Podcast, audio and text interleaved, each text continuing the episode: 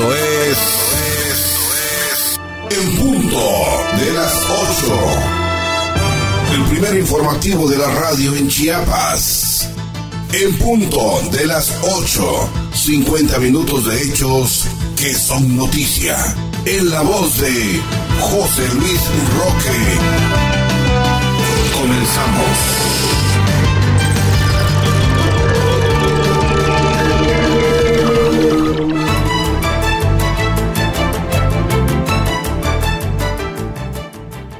Gracias por sintonizarnos en este espacio de noticias. Muy buenos días. Estamos emitiendo desde los estudios de punto de las 8 en la capital de Chiapas. Nos encontramos justamente a 22 grados Celsius con un cielo despejado. Y si usted me permite,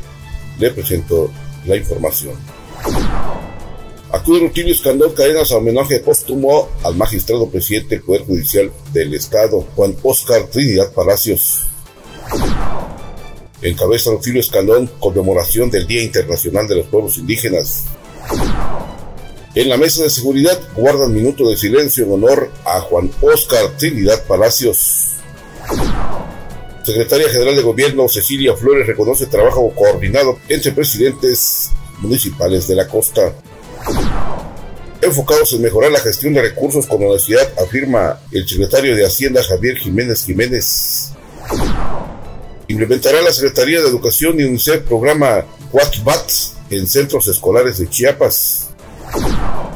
Estudiantes covachenses participan en el curso de verano Club Amigos por Teletón 2022.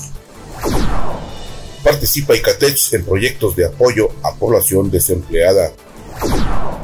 El director de Ciencia y Tecnología e Innovación entrega apoyos denominados Becatesis 2022. En el ámbito nacional, Adán Augusto ha caminado con Andrés Manuel López Obrador por muchos años, afirma Ricardo Peralta. Con esto y más aquí en el punto de las 8, bienvenidos, iniciamos. Está usted escuchando en punto de las 8.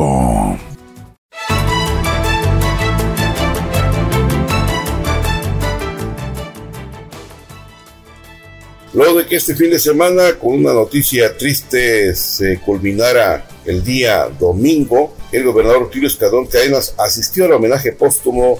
al presidente del Tribunal Superior de Justicia del Estado y de la Judicatura, Juan Oscar Trinidad Palacios. La información con nuestro compañero Antonio Velasco.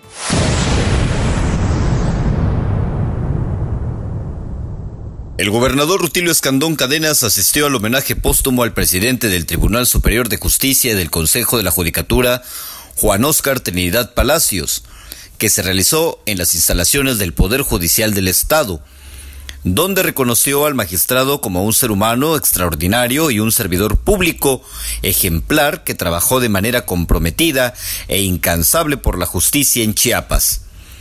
Ante la presencia de sus familiares y amigos, así como integrantes del Poder Judicial Estatal,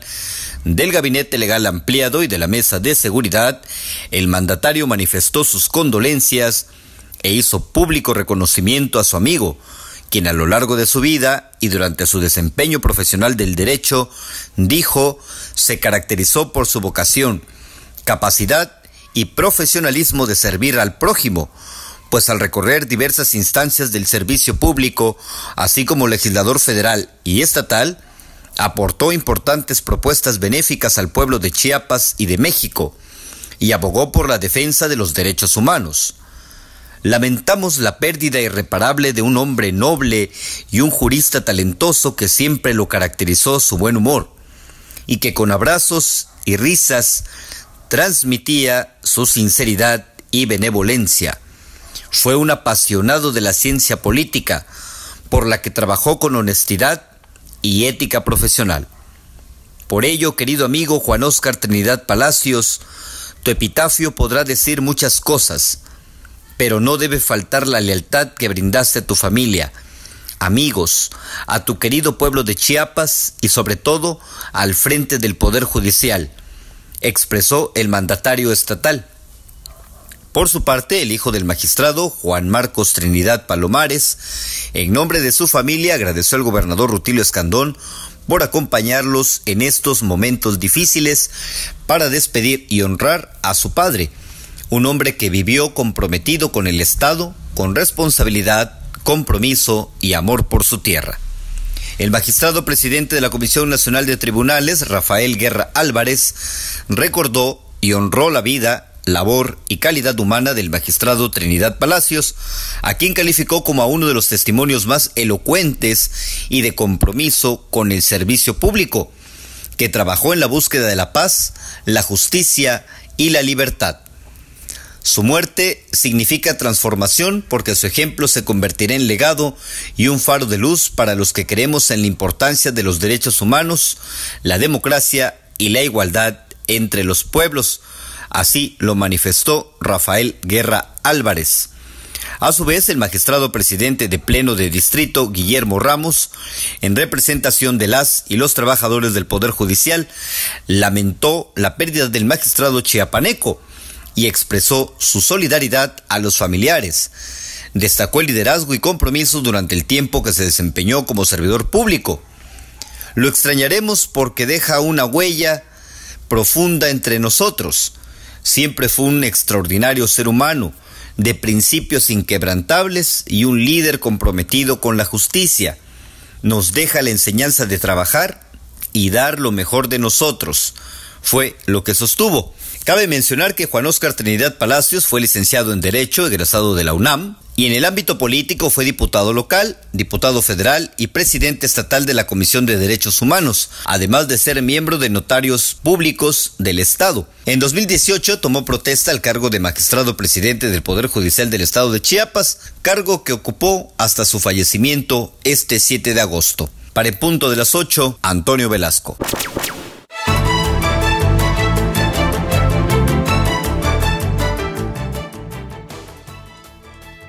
Esa misma línea del Ejecutivo de Chiapas encabezó el evento de conmemoración del Día Internacional de los Pueblos Indígenas, Lengua, Cultura y Rendición de Cuentas, donde se presentó el micrositio con pertinencia cultura en lenguas originarias, con pertinencia en lenguas originarias de la Auditoría Superior del Estado. Vamos con la información. Antonio Velasco nos da los datos.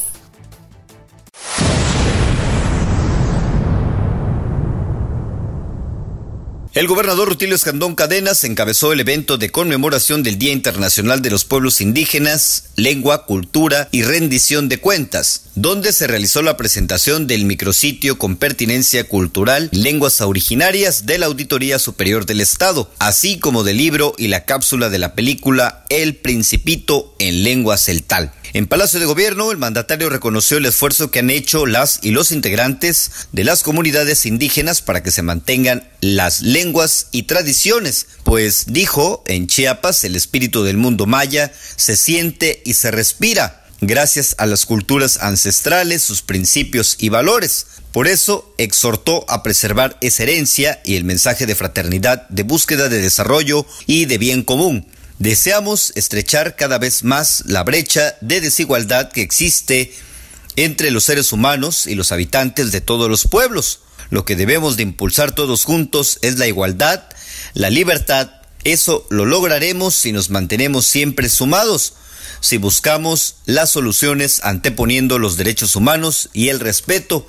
fue lo que expresó el gobernador Rutilio Escandón, luego de presentar el libro, el audio y video libro del Principito, traducido al celtal, el director de la Fundación Johnny Karen Hans en México, Eric Distel Reyes, mencionó que el objetivo es dar difusión a esta obra a fin de que llegue a todos los rincones del Estado y así fomentar la lectura en las niñas, niños, jóvenes y personas adultas hablantes de celtal considerando que las lenguas indígenas son hermosas y son el corazón de Chiapas. Por su parte, el secretario para el Desarrollo Sustentable de los Pueblos Indígenas, Emilio Ramón Ramírez Guzmán, señaló que con esta traducción al celtal se pretende acercar la lectura en su lengua materna a los pueblos originarios. Exhortó a las autoridades a sumar esfuerzos en la erradicación de la discriminación hacia este sector de la población y pidió seguir trabajando por y para la gente sin importar su color de piel, vestimenta o lengua.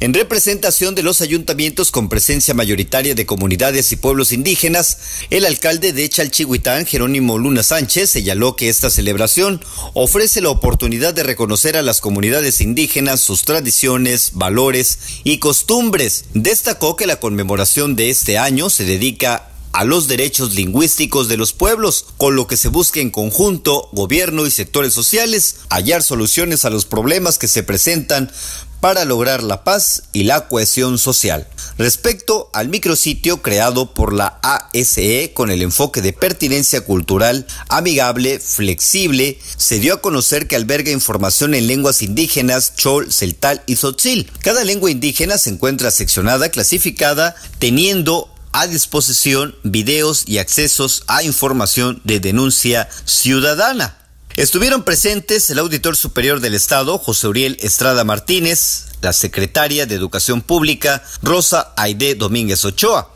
Por parte del Congreso del Estado, la presidenta de la mesa directiva, María de los Ángeles Trego Huerta, el diputado Cuauhtémoc Manuel Hernández Gómez, presidente de la Comisión de Pueblos Indígenas y Culturas, la directora general del ICATECH, Fabiola Lisbeth Astudillo Reyes, la alcaldesa de Santiago, el Pinar, Rosa Díaz Méndez, el coordinador general de Chaín Yahbali Ek, Gilles Polián Marcus, el traductor celtal de El Principito, Alberto Gómez Pérez, así como habitantes de los pueblos originarios en Chiapas. Para el punto de las 8, Antonio Velasco.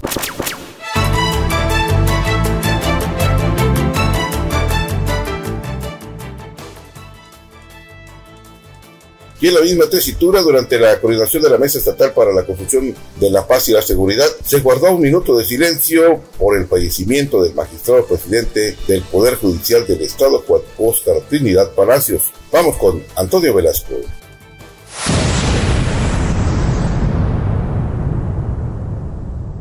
Durante la mesa de coordinación estatal para la construcción de la paz y seguridad se guardó un minuto de silencio por el fallecimiento del magistrado presidente del Poder Judicial del Estado, Juan Oscar Trinidad Palacios, a quien el gobernador Rutilio Escandón Cadenas reconoció como un extraordinario servidor público que trabajó de forma comprometida e incansable por la justicia y el bienestar de Chiapas. Cabe destacar que este lunes el mandatario también encabezó, junto a integrantes de la Mesa de Seguridad, una guardia de honor para rendir homenaje al magistrado chiapaneco, al tiempo de acompañar a familiares, amigos y colaboradores, a quienes les expresó sus condolencias por este sensible acontecimiento. En otro momento, durante la reunión de seguridad, Escandón Cadenas informó que continúan las lluvias en Chiapas, sobre todo con mayor intensidad en las regiones Istmo Costa y Soconusco, entre otras, por lo que insistió en el llamado a la población a cuidarse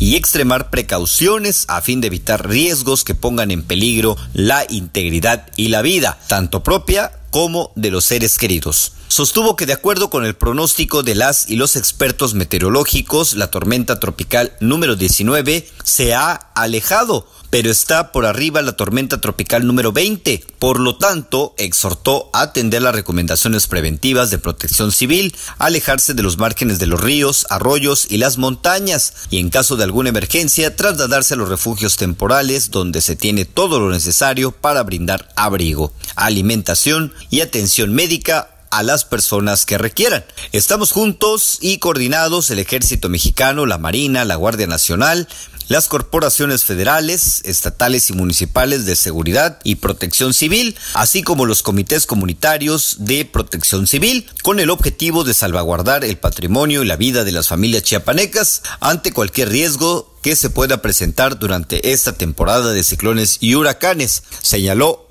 el mandatario estatal. Respecto a la pandemia, dio a conocer que Chiapas cuenta con suficientes vacunas contra el COVID-19, por lo que convocó a llevar a las niñas y los niños de 5 a 11 años a cualquiera de los 160 sedes que se encuentran activas o clínicas y hospitales y también pidió a las personas que no han completado el cuadro de vacunación que acudan a aplicarse la dosis correspondiente, pues esta es la mejor forma de prevenir, proteger la salud y salvar la vida ante esta enfermedad. Finalmente, reiteró el llamado a no bajar la guardia y hacer caso a las recomendaciones de las y los expertos de la salud, especialmente de higiene y autocuidado. Guardar sana distancia, usar cubreboca en lugares con en espacios cerrados y reforzar la prevención al realizar actividades esenciales. Para en punto de las 8, Antonio Velasco.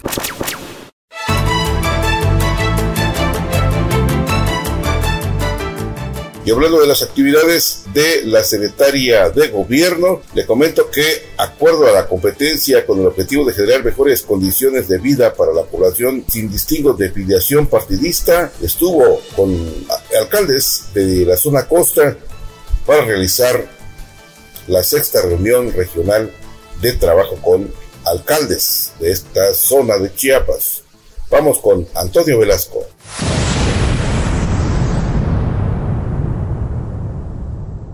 Acorde a nuestra competencia y con el objetivo de generar mejores condiciones de vida para la población sin distingo de filiaciones partidistas, acompañamos a los ayuntamientos en la gestión ante las dependencias estatales y federales para una mayor calidad de vida de las y los chiapanecos, enfatizó este viernes la secretaria general de gobierno Victoria Cecilia Flores Pérez durante la sexta reunión regional de trabajo con municipios en esta ocasión, en la costa de Chiapas, teniendo como sede el municipio de Tonalá. La funcionaria reconoció que en la región las autoridades municipales han trabajado coordinadamente por la seguridad y les exhortó a continuar con la comunicación efectiva y respetuosa entre los tres órdenes de gobierno, como la mejor forma de lograr gobernanza y gobernabilidad en Chiapas. Para ese fin, Flores Pérez ofreció el acompañamiento de las delegaciones de gobierno, subsecretarías y coordinaciones. Los temas relevantes expuestos por la alcaldesa y los alcaldes fueron infraestructura hidráulica,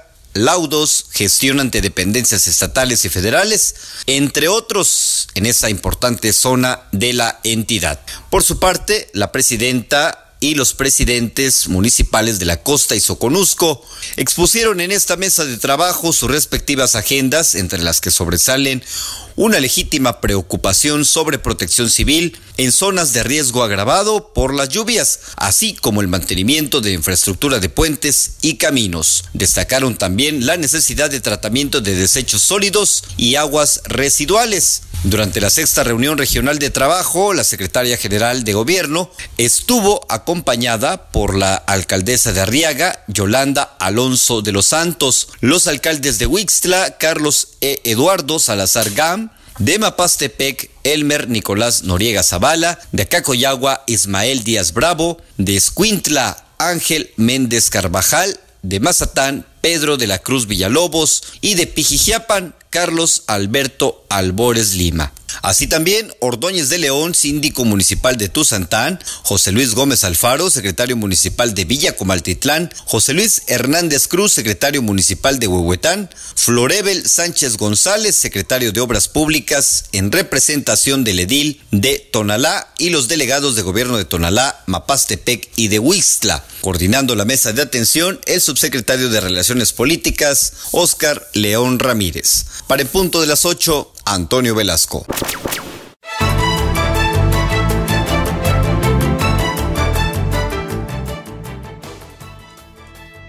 Y con la intención de atender el problema del agua o sensibilizar a los niños, la Secretaría de Educación y UNICEF implementará el programa WASBAT en centros escolares de Chiapas. Vamos con Antonio Velasco.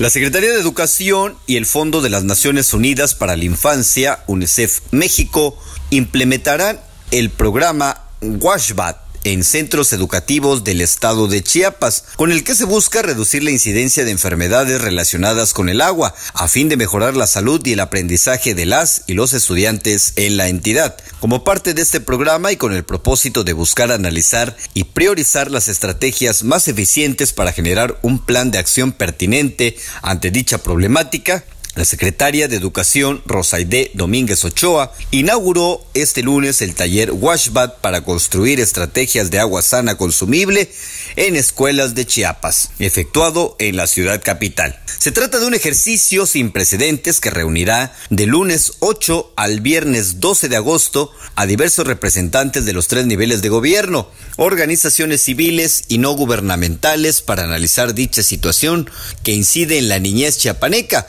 y de esta manera conjuntar experiencias que permitan revelar las causas del problema, plantear soluciones, así como alcanzar las metas propuestas, no solo en el nivel de educación básica, sino también en educación media y superior. En este marco, la responsable del sector educativo en la entidad señaló que en Chiapas se está trabajando de manera conjunta en un proyecto en el que participarán todos los involucrados en el bienestar, desarrollo y crecimiento del estado de Chiapas, proyecto que, dijo, contempla además el trabajo legislativo de las y los diputados con la finalidad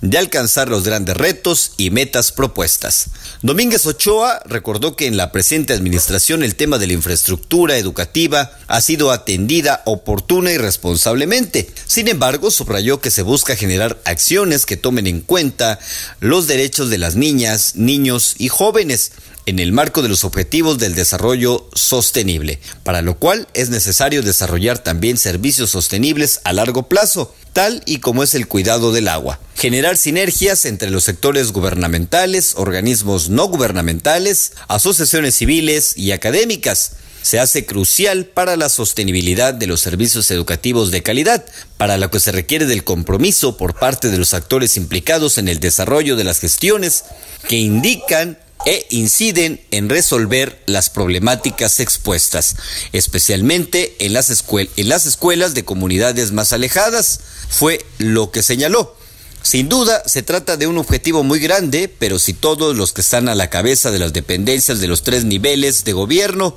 de los diferentes poderes, así como de las instituciones, se suman y aportan a este trabajo, se va a lograr con se va a lograr contando para ello con un gran aliado como es la UNICEF, fue lo que indicó la secretaria de Educación. Finalmente, agradeció el compromiso de quienes participarán en este encuentro, sabedora de que será en beneficio de nuestra niñez y juventud de Chiapas. Enseguida fue inaugurado el taller Washbat para construir estrategias de agua sana consumible en escuelas de Chiapas. Cabe mencionar que en este acto estuvieron presentes la oficial de educación de UNICEF, México, Angélica López Ortega, la secretaria del Medio Ambiente e Historia Natural, María del Rosario Bonifaz Alonso, la presidenta de la Comisión de Educación y Cultura del Congreso del Estado, María Reyes Diego Gómez, el presidente de la Comisión de Recursos Hidráulicos del Congreso del Estado, Isidro Obando Medina, la presidenta de la Comisión de Atención a la Mujer y a la Niñez del Congreso del Estado, Floralma Gómez Santis, el oficial de agua potable, saneamiento e higiene de UNICEF,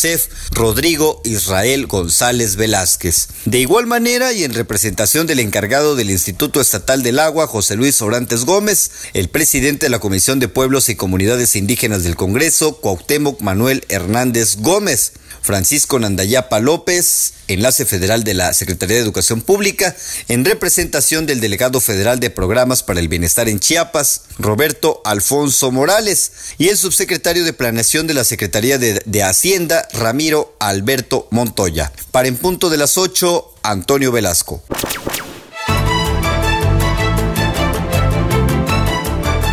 Y hablando de educación, el Colegio de Bachilleres de Chiapas, a través del voluntariado COVACH, en coordinación con el Centro de Rehabilitación Infantil Teletón, otorgó 10 becas sin costo para las y los alumnos interesados en participar en el curso de verano denominado Club Amigos por el Teletón. De esto nos informa nuestro compañero Antonio Velasco. Adelante, Antonio.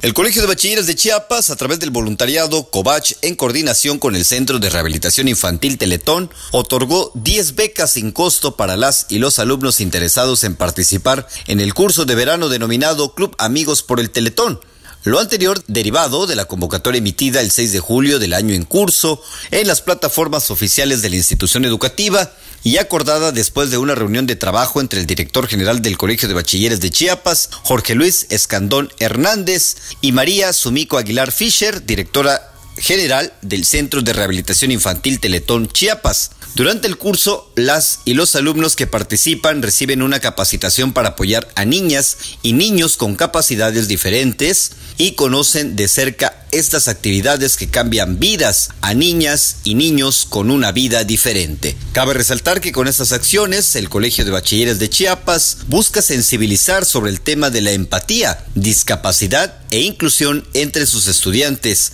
y este curso de verano, Club Amigos por el Teletón, se lleva a cabo del 1 al 12 de agosto de 2022 en las instalaciones del CRIT Chiapas en Tuxtla Gutiérrez. En esta convocatoria asisten alumnas y alumnos de los planteles 13 Tuxtla Oriente y 35 Tuxtla Norte, quienes participan en talleres y actividades presenciales como jugar, compartir, ayudar en la movilidad con la silla de ruedas, alimentación, comunicación y cambio de pañal, entre otros. Para en punto de las 8, Antonio Velasco.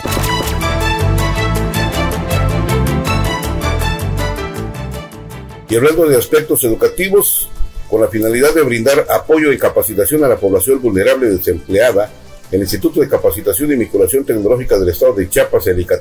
participó en el proyecto Estrategias de Apoyo a Población Desempleada 2022. Y vamos con nuestro compañero Antonio, quien nos amplía la información.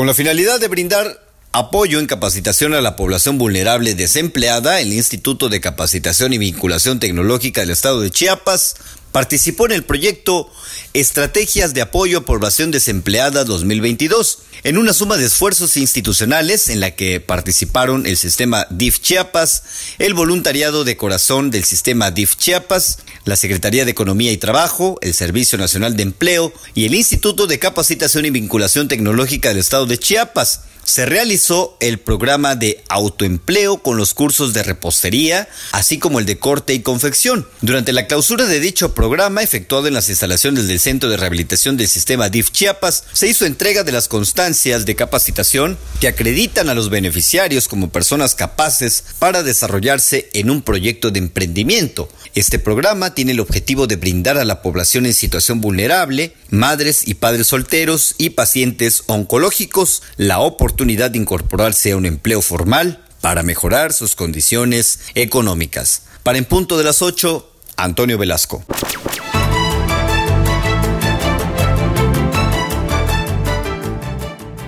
Y cambiando de tema, le platico que el gobierno del estado, a través del Instituto de Casa de las Artesanías de Chiapas, en coordinación con el gobierno de la Ciudad de México y el Fondo Mixto de Promoción Turística, van a asistir a la Expo Ámbar 2022 allá en la Ciudad de México. De eso nos informa nuestro compañero Antonio Velasco.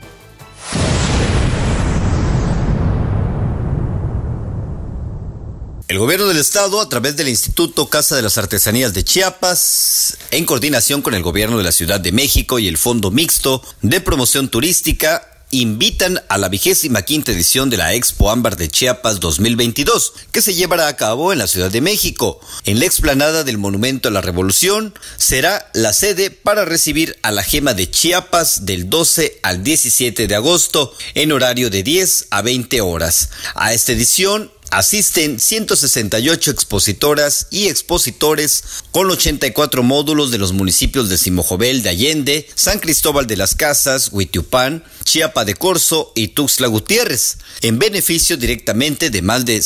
732 artesanos y artesanas, tres empresas certificadas con la marca Chiapas e indirectamente más de 4.000 integrantes de sus familias. Este importante evento, único a nivel mundial, tiene como finalidad salvaguardar, preservar, promover y seguir posicionando esta valiosa gema que identifica a los chiapanecos por ser Chiapas el único lugar de la República Mexicana en donde se encuentran los yacimientos del ámbar. El ámbar de Chiapas, con una antigüedad de casi 25 millones de años, tiene ocho colores. Amarillo transparente, amarillo anaranjado o coñac, café rojo, rojo vino, azul, verde, negro o musgoso. De esto se desprende una gama de tonos que junto con la transparencia de la resina hacen del ámbar chiapaneco uno de los más hermosos y buscados a nivel mundial. Cabe recordar que en 2019 se llevó a cabo esta expo en la Ciudad de México por primera vez, rompiendo todos los récords de venta de expos anteriores, a rebasar los 5 billones de pesos en ingresos que resultaron de gran beneficio económico para las personas artesanas dedicadas a esta rama artesanal, así como para sus familias. El ámbar de Chiapas se ha posicionado fuertemente al generar empleos y derrama económica importante en las exposiciones. Esta edición número 25, siguiendo las instrucciones del presidente de la República y del gobernador del estado, busca apoyar a los sectores más vulnerables de la población, así como revalorizar el patrimonio natural y cultural. Para en punto de las 8, Antonio Velasco.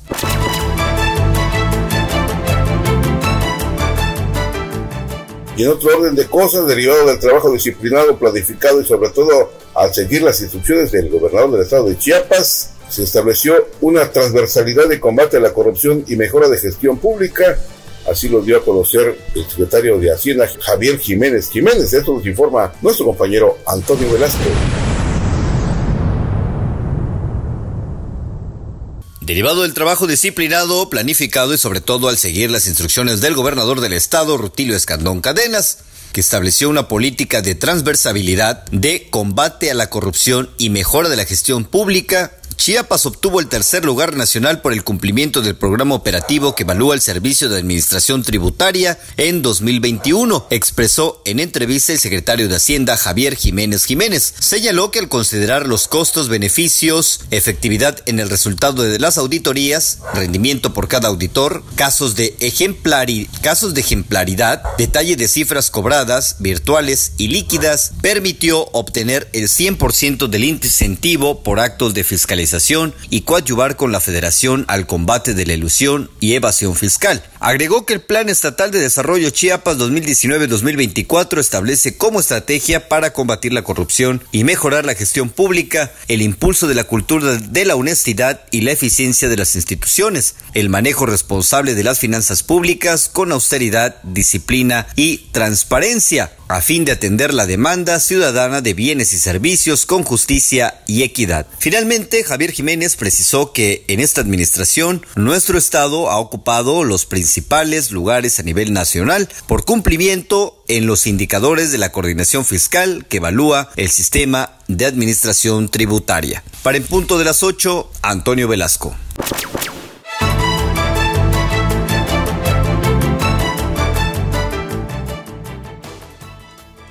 Y en otro orden de cosas, con el propósito de fortalecer las vocaciones científicas y tecnológicas, el director general del Instituto de Ciencia, Tecnología e Innovación del Estado de Chiapas, Elmer Ferras Cautiño, entregó apoyos al programa Becatesis 2022. De esto nos informa nuestro compañero Antonio Velasco.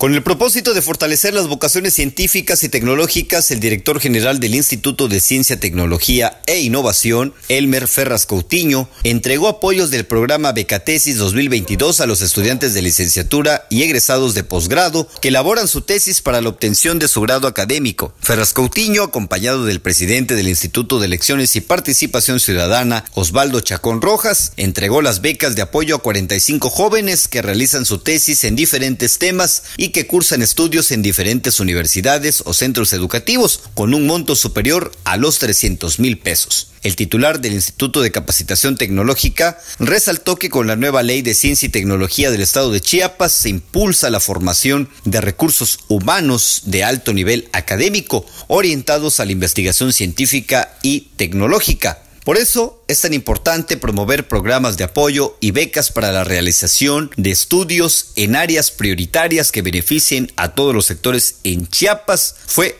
lo que señaló el titular de este Instituto de Ciencia, Tecnología e Innovación. Agregó que el Instituto de Elecciones y Participación Ciudadana es un gran aliado del Instituto de Ciencia, Tecnología e Innovación, ya que es con recursos que se obtienen de sanciones a partidos políticos con los que se puede apoyar la investigación en Chiapas y así como nos da recursos, también nos fiscaliza para saber en dónde los aplicamos. Fue lo que señaló. Por su parte, Chacón Rojas se congratuló porque los recursos estén bien aplicados a través del Instituto de Capacitación tecnológica e innovación y que se incremente la formación de profesionistas mexicanos para fomentar la capacitación tecnológica científica y de innovación del estado de Chiapas. En este evento estuvieron presentes las y los jóvenes beneficiados, así como el coordinador del Colegio de la Frontera Sur, Unidad de San Cristóbal de las Casas, Benigno Gómez y Gómez, Rafael de Jesús Araujo González, secretario académico de la Universidad de Ciencias y Artes de Chiapas, Carolina Orantes García, directora de investigación y posgrado de la Universidad de Ciencias y Artes de Chiapas, Amín Rodríguez Meneses, jefe de la División de Posgrado e Investigación del Tecnológico Nacional de México, Campus Tuxtla Gutiérrez, Guadalupe Rodríguez Galván, directora general de investigación y posgrado de la Universidad Autónoma de Chiapas, Delfino Gómez Jiménez, coordinador del posgrado de Educación y Diversidad Cultural de la Universidad Pedagógica Nacional, Unidad 071.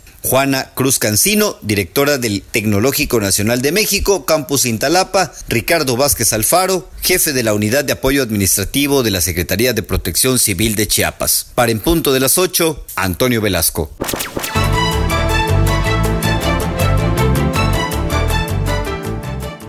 Y cambiando de temas, el secretario de Obras Públicas del Estado de Chiapas, Ángel Torres informó que la obra del doble paso de nivel del libramiento norte poniente en Tuxtla Gutiérrez avanza significativamente a pesar del inconveniente de hace unos días por presuntos normalistas, por lo que los trabajos se retomaron con más fuerza para seguir adelante. El funcionario estatal detalló que se está avanzando en las instalaciones de traves, construcción de zapatas, compactación de tierra armada, instalación de camas, así como de obras inducidas como drenes pluviales, red sanitaria, entre otros temas que son de suma importancia en la ejecución del proyecto. Ángel Torres reconoció el gran trabajo que se hace todos los días al equipo de la Secretaría de Obras Públicas integrado por arquitectos, ingenieros, técnicos, topógrafos, administrativos y muchos más quienes se están poniendo la camiseta para lograr la consolidación de la cuarta transformación que en Chiapas encabeza Rutilio Escandón Cadenas y la Nación, don Andrés Manuel López Obrador.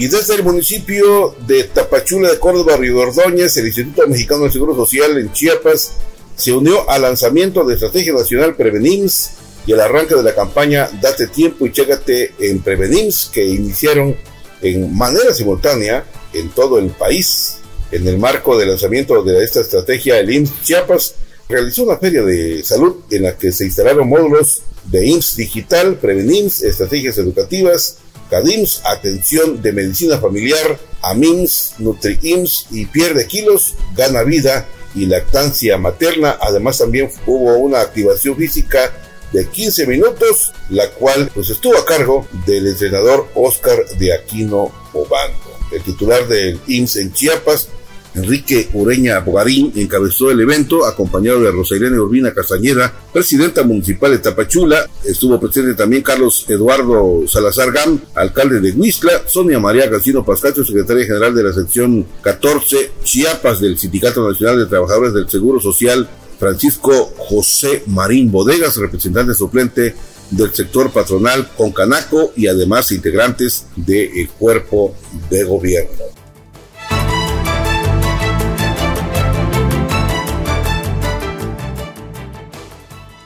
Y a propósito de sindicatos de salud, fíjese usted que de acuerdo a la información de Max Aquino, no sé si usted recuerda, hace algunos meses hubo un accidente sobre la carretera Tuzla Gutiérrez Chiapa de Corzo, donde pues dos enfermeras venían en un auto compacto y un camión de volteo se les fue encima, un accidente vehicular de la cual falleció una de ellas. Y esto justamente, fíjese usted que el día 22 de abril de 2021 fue uno de los peores días para la vida de esta familia afectada, para las hijas de la enfermera fallecida. Y es que mientras se dirigía de su casa al trabajo, pues hubo un accidente automovilístico y bueno, pues las consecuencias fueron de duelo y terriblemente para la familia donde pues la enfermera de manera inesperada pues perdió la vida. Y algo que llama la atención acá, fíjese usted, es que el hecho que en este asunto, en el ámbito laboral, tenía un código de base y pues durante el tiempo de la tragedia, la líder sindical de nombre Jesús Espinosa Cruz, si no estoy mal de el dato, bueno, ni siquiera se acercó para brindar apoyo moral, ni jurídico, ni sindical. Solo colocaron una esquela fúnebre y hasta ahí su intervención de esta líder, que cuando se supone que debe de proteger los derechos laborales de sus agremiados, de sus compañeros de trabajo, de sus compañeras de trabajo. Y sin embargo, pues parece que aprovechando de esta coyuntura, realizando gestiones malavidas, intenciones aviesas, intereses particulares, influyentismo y abusando del poder que le otorgaron quienes la eligieron y quienes no la eligieron también, de alguna manera de, forma indirecta, bueno, pues dejó desprotegidas a tres niñas de la Hoya Oxisa. Las niñas tienen 18, 15 y 7 años. Es de suponerse que la plaza de esta enfermera fallecida es por naturaleza y por política interna del sindicato, pues tendría que pasar justamente a manos directas de una de las afectadas, quien cuenta ya con 18 años de edad. Pero ¿qué hizo la, la líder sindical, la famosa Chusita? Le cambió la plaza y le ofertó una de promotora de salud en Tuxtla Gutiérrez. Por si usted no lo sabe, esta, esta plaza de promotora de salud son contratos de seis meses. Y esto es lo peor del asunto. Lo que complementa eh, el aprovecharse la líder sindical llamada la, alias la Chusita, bueno, pues es que esta muchacha estudiaba medicina y para poder obtener esa plaza que dejó su mamá ante esta circunstancia inesperada de su fallecimiento por el accidente, cuando se trasladaba a su trabajo, bueno, pues dejó de estudiar la carrera. Pues resulta ser que la mamá es el principal sustento de sus tres hijas, así que pues las trajeron de arriba para abajo para que otorgaran ese espacio cuando le sustituyeron la plaza. Vean usted hasta dónde de manera arbitraria, abusiva, esta líder Jesús Espinosa la está haciendo como el jibarito con su cargamento. Y lo peor del caso es que está confabulada con otros miembros del sindicato para dejar a la deriva a estas tres personas, esas tres, esas tres niñas que salieron afectadas. Hasta una tal Minerva, de acuerdo a la información de Max Aquino, está interviniendo para afectar a estas personas. Fíjense usted que eh, se supone que las plazas debieron haber repartido el 4 de agosto y a muchos hijos de médicos que ni siquiera se han jubilado, ese día, en la publicación de su evento, bueno, pues salieron beneficiados. Entonces, estas personas, apoyadas por un familiar, pues subieron a las redes sociales la inconformidad y de manera inmediata empezaron a llamarle a, esas muchachas que descolgaran de las redes sociales esa denuncia en contra de esta persona de nombre Jesús Espinosa. Y para sorpresa de ellas, descolgaron la información, la denuncia pública que realizaron, y ahora una tal Josefa encargada de escalafón tiene a estas niñas y al familiar que las está apoyando de arriba para abajo, pero ahora resulta ser que a Jesús Espinosa no solamente le bastó robar la plaza, y ya se sabe la ofertón escalafón, y dejó así, de manera arbitraria, sin sustento, a esas tres niñas huérfanas. Y la verdad que ¿Qué se puede hacer en estos casos más que ponerla en tela de juicio a esta líder sindical que, por cierto, ante la llegada del nuevo secretario de Salud, José Manuel Cruz Castellanos, pues la opacaron de alguna manera y no ha podido ni defenderse ella misma ante pues la figura de autoridad que representa este secretario general de salud de Chiapas. Y como no puede, eh, no puede, no le han permitido meter mano en algunas cosas que originalmente tenía derecho el sindicato, pues ahora se va contra sus mismos compañeros que le dieron el voto de confianza y se está abusando de ellos para favorecerse de manera personal porque así lo está mostrando, ¿eh? así lo está dejando hacer notar. Ojalá, ojalá el karma no le alcance en este corto tiempo que le queda de representante sindical y vaya a pagar con doble moneda lo que hoy le está haciendo a esas tres niñas huérfanas para favorecerse y favorecer sus intereses aviesos, coludidos con quienes integran su comité como líder sindical de los trabajadores de salud. Ahí lo dejamos.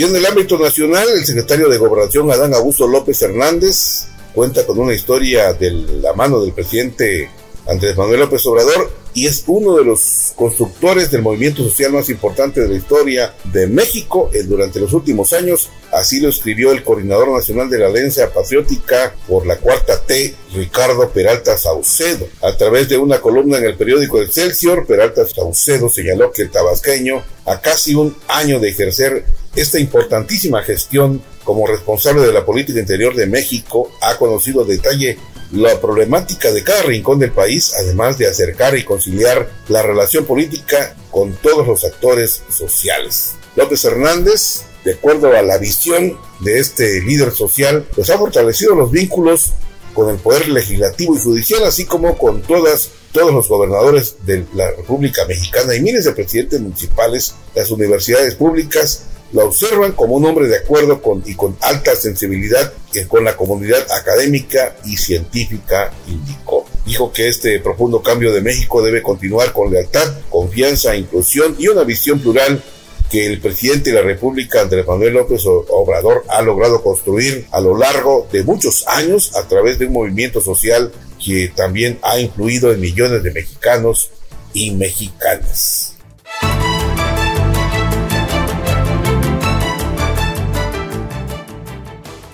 Bueno, pues el tiempo nos ha ganado la batalla en esta ocasión. Le agradecemos mucho su atención. Los esperamos en la siguiente entrega a través de las redes sociales. Hasta la próxima.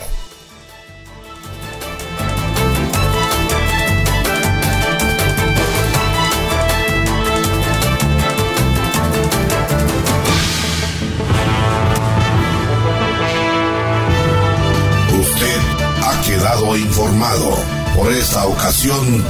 es todo. Le invitamos a sintonizarnos en nuestra siguiente emisión, en punto de las 8.